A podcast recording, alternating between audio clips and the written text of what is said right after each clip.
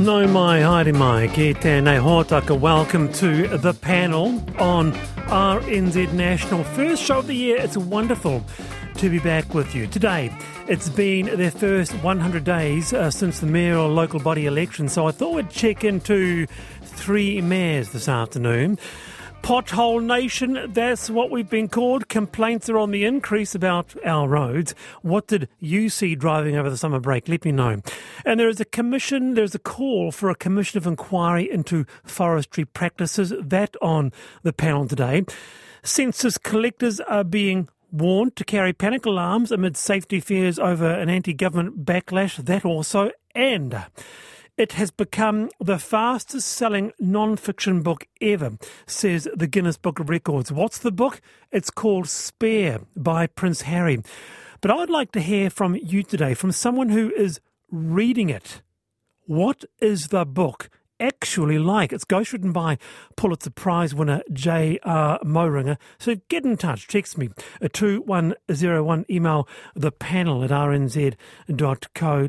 You can be our reviewer. With me this afternoon for the first show, Cas Carter, Marketing and Communications Director. Cass is also a Mind the Gap advocate. Lovely to have you here, Cas. Happy 2023. Yeah, happy 2023 to you and happy first day back, Wallace. Yeah, nice. Now, also, David Cormack, Managing Director of the Draper Cormack Group, former Green Party staffer. Kia ora, David. Kia ora, Wallace. How are you? I'm very well. I'm dry, I'm well, and it's lovely here. And I've got a nice cup of tea in the studio and lots to discuss. Oh, by the way, the song Whisperer this afternoon, we give you the lyrics and you give us the song. The lyrics today. I could have been a preacher, but I can't stand life on my knees. What's the song? Text 2101. I found this fascinating, the story. The French government has banned certain short haul flights in a bid to cut down emissions. Flights where a train or bus service could get passengers to the destination in two and a half hours or less have now been given the chop. That's because these trips produce more climate pollution per kilometre than most long haul flights. So, should New Zealand be doing the same, say from Whangarei to Auckland. With us is Professor James Higham from the University of Otago's Department of Tourism. He's with us on this. Professor Higham, kia ora. Kia ora, Wallace. How are you today? I'm very well. What do you think of this move from France? Well, I think it's uh, it's very interesting. I think um, we're facing uh, times of climate crisis. Uh, we've heard it said very widely that COVID provides an opportunity to uh, rethink and uh, address some of the critical challenges that we face in the 21st century. Um, many airlines uh, around the world have received very substantial bailout packages from governments that are trying to decarbonize their economies, um, totaling hundreds of billions of dollars. And I think the French government is onto something uh, with this idea of um, putting in place green conditions for uh, those airlines that receive those bailout packages. So that's the issue in France. They're doing it. So you know, cutting the twenty-minute flight over Cook Strait, perhaps, or Whangarei to Northland flight, but. Um, uh, James, we don't have a consistent and high-speed rail network. That's that's absolutely right, Wallace. And uh, I'm not suggesting for a minute that the New Zealand context is comparable in any way to the French yeah. uh, or the wider European context. But I think it's really interesting. We have our own unique geographical and uh, physical um, context. Obviously, we're a, a distant uh, and oceanic long haul destination. Um, uh, but we also have physical geography challenges uh, in, in, terms of the length of the country and the island nature of our country. Very similar in, in that respect to Norway, which is long and thin with fjords that makes surface transport geographically challenging.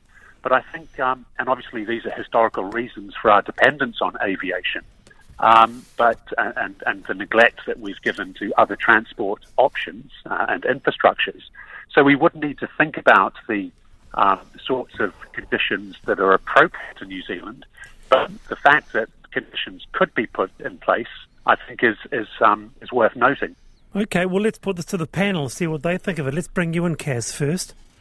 Um, interesting what you said. Thank you for that. I, I um I'm sort of interested in this whole the whole concept when we talk about aviation and its contribution to the carbon footprint. Because if you look at internationally, the aviation industry produces only just over two percent, and that will grow if we don't do something about it. But um, it seems to me, I know that road transport also creates a lot of emissions as well. In fact, um, more so in in the world.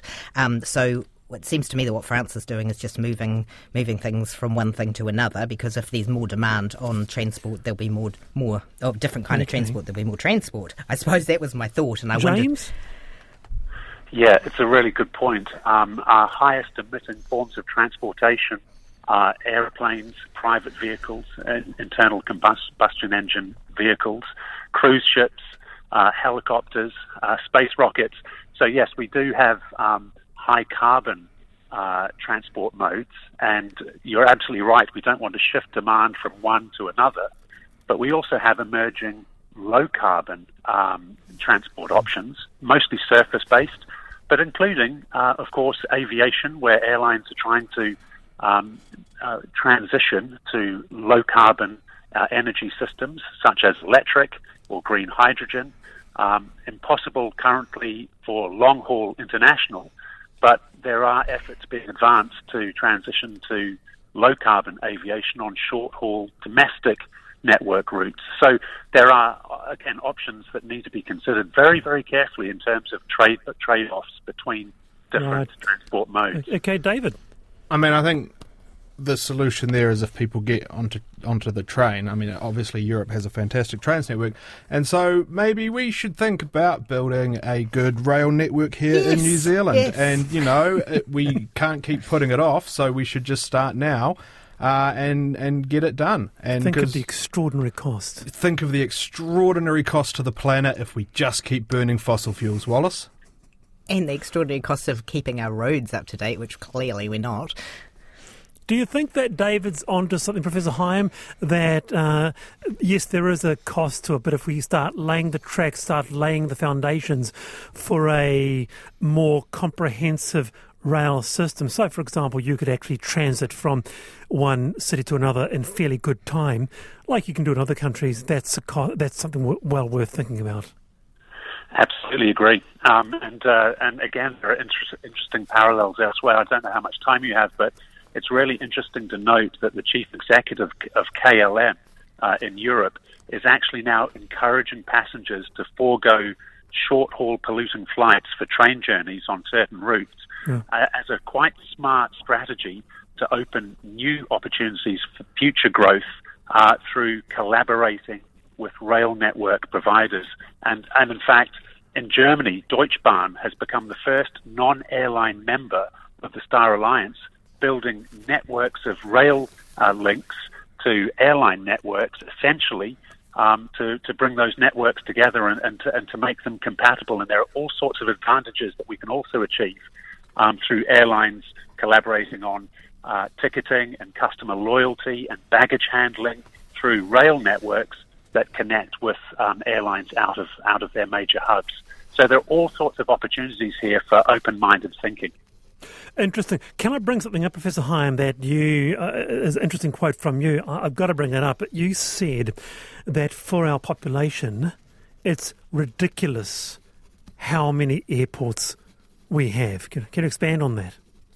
Yeah, sure. Um, if you look at uh, international gateways into Australia, basically there's one per state, and obviously Australia is a, is a vast country compared to New Zealand with a much bigger population.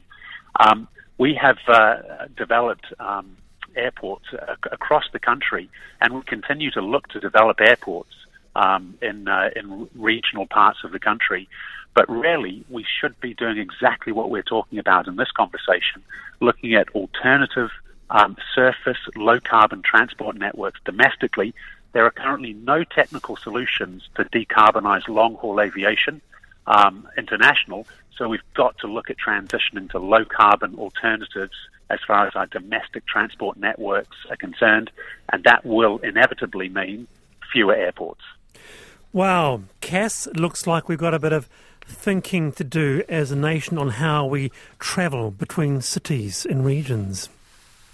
Absolutely, I think we do, and then and I do think we need to invest, and I do think we need to um, be um, big picture about it.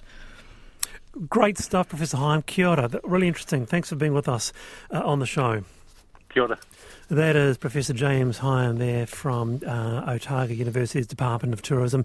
Nonetheless, though, uh, I can recall the days, David, when you would take your overnight uh, bus from, say, Nelson to wasn't overnight. It was like a twelve-hour bus, wasn't it? So from Auckland to Wellington. Is that something that you've done recently, or you'd still be partial to doing? Not a bus. I hate the bus. The bus Do is you? the most depressing mode of transport ever created. But a train, I would. It's Yeah. exciting and adventurous. But a bus is just a, a large car, and it's you know it's it's still not that flash for the environment. So if you get electrified rail, it's much better. Yeah, All right. and we used to catch the rail car as well. That's and I remember my mum putting me on the rail car when I was just young, quite safely to go and What's vi- the, visit what's the rail car? It's the one you push the levers up and down on, two people at a time. You're kidding me. Yes, yes. Oh, you got me. It only took you ten, you 10 minutes. Well done. Well done.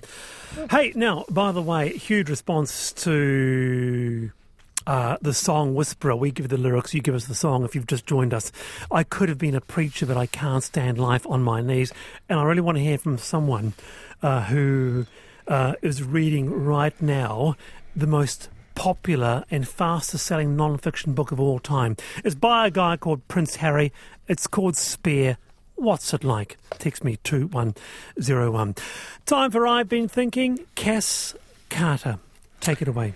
Sure. So at the end of last year, um, the government agreed to um, to a request from us um, to consider um, making um, pay gap reporting compulsory for businesses. It already is um, for the government, um, but not for private sector.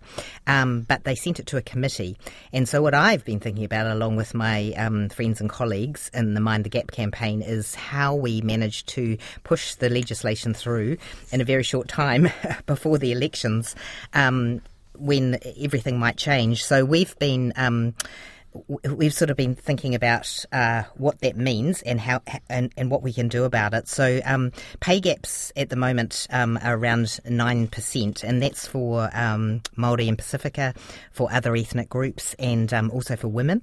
Um, but it's a lot bigger in other other areas as well. And what we've found is that the employers who do report their pay gaps when, or started reporting them then go, hang on, why have I got this pay gap? And they start to look at the pay gap and they start to address it.